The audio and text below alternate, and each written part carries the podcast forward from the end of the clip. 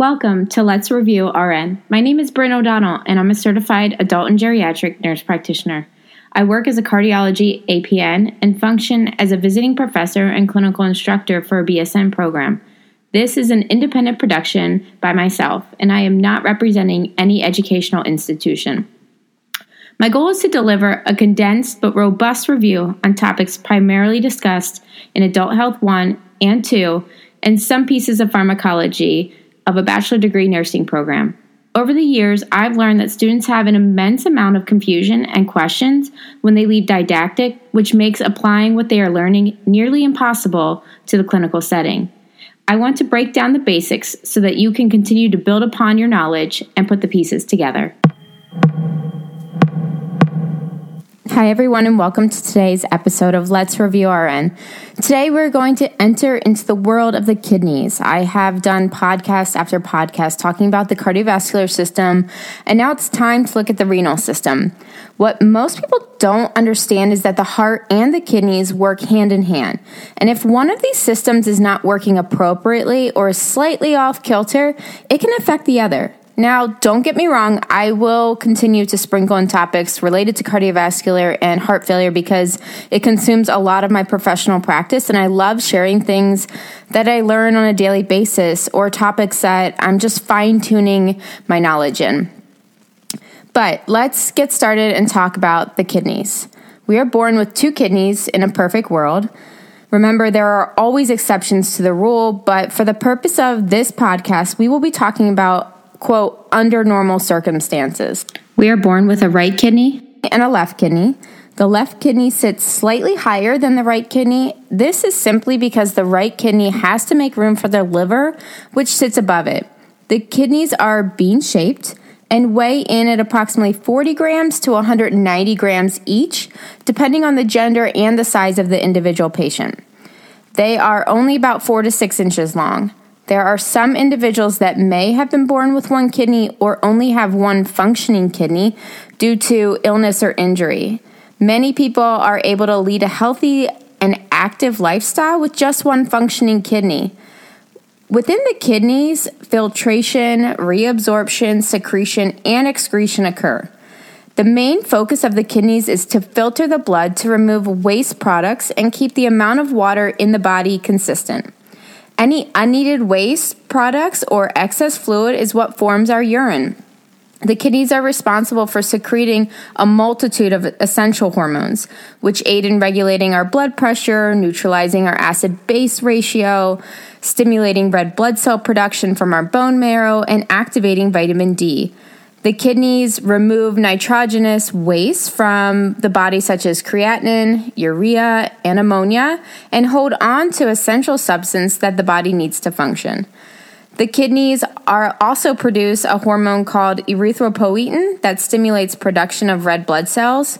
But let me back up a moment. The liver metabolizes dietary proteins to produce energy. And with this metabolism comes the production of toxic ammonia as a waste product. The liver is able to convert most of this ammonia into uric acid and urea, which are less toxic to the body. Meanwhile, the muscles of our body produce the waste product creatinine as it utilizes energy. Ammonia, uric acid, urea, and creatinine all accumulate in the body over time and need to be removed from circulation to maintain homeostasis. So, to sort of summarize before I dive really deep, Unfiltered blood flows to the kidneys via the renal artery. It is filtered by tiny blood vessels of the glomerulus, and then the quote clean or filtered blood leaves your kidneys through the renal vein. Your ureters carry urine to your bladder, which urine is composed of the filtered minerals and toxins as well as excess fluid that has been filtered out. Every minute, the kidney receives approximately 20% of the blood pumped by the heart.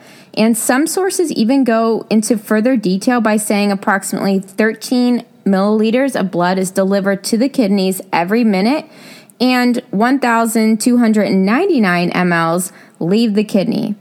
So that leaves approximately 1 ml of urine is produced every minute. The renal vein allows for the filtered blood to leave the kidneys and then travel back to the inferior vena cava. The anatomy of the kidney is very involved and can sometimes be difficult to visualize or understand without a drawing, but I will do my best to simplify it for the sake of the podcast. So, the structure of the kidneys first includes a thin layer of fibrous connective tissue which forms the renal capsule surrounding each kidney. The renal capsule provides a stiff outer shell to help maintain the shape and protect the kidney from infection.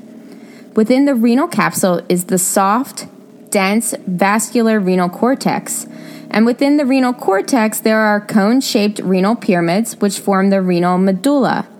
The renal pyramids are aligned so that their bases, the more balloon shaped portion, faces outward towards the renal cortex, and their apex, called the renal papilla, point inward towards the center of the kidney.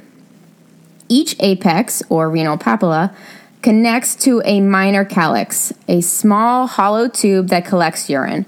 The minor calyces merge into form the major calyx, which further merge to form the hollow renal pelvis at the center of the kidney.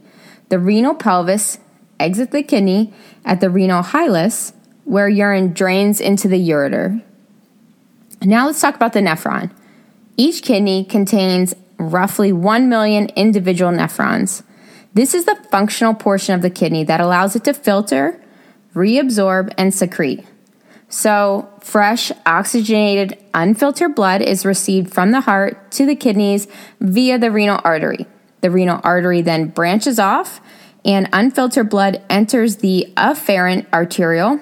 Afferent meaning bringing blood towards or to something.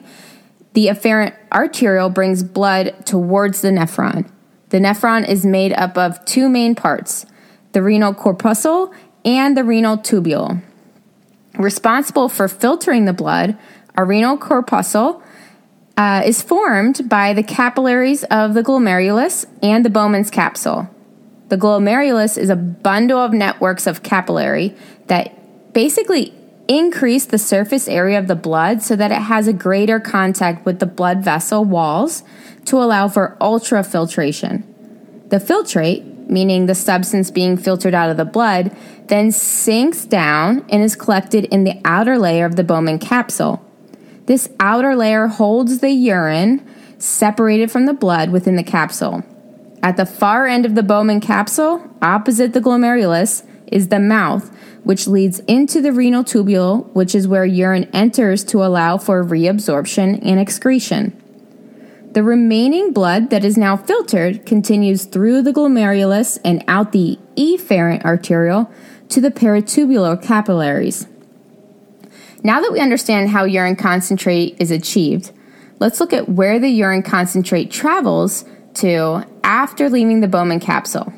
A series of tubes called the renal tubule concentrate the urine and reabsorb non waste solutes from the urine. The renal tubules carry urine from the Bowman capsule to the renal pelvis. So, first, let's review.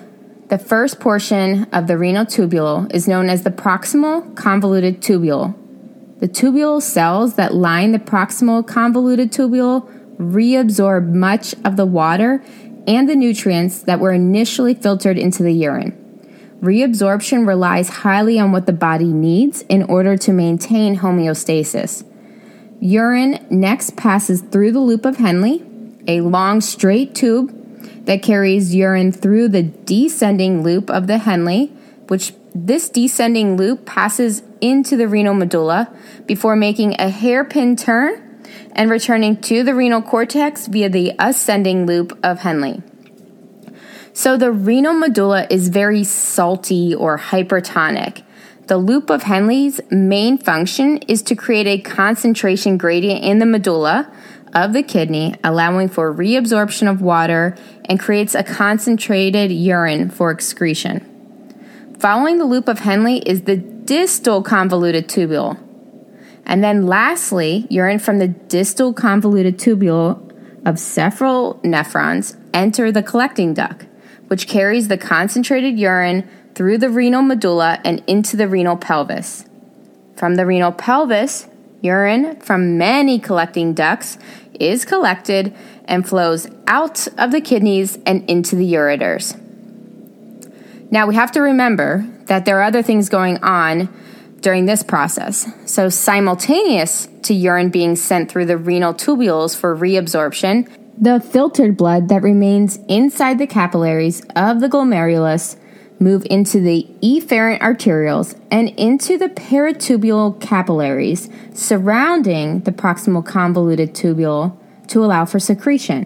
Epithelial cells lining the tubule actively reabsorb valuable molecules of glucose, amino acids, and ions from the filtrate or urine, it's also referred to as, and deposit them back into the blood. These cells also secrete any waste products remaining in the already filtered blood, such as ammonia and creatinine, and secrete these chemicals into the filtrate to be eliminated from the body. While these solutes are being exchanged, osmotic pressure pushes water from the dilute, a hypotonic filtrate, back into the concentrated hypertonic blood.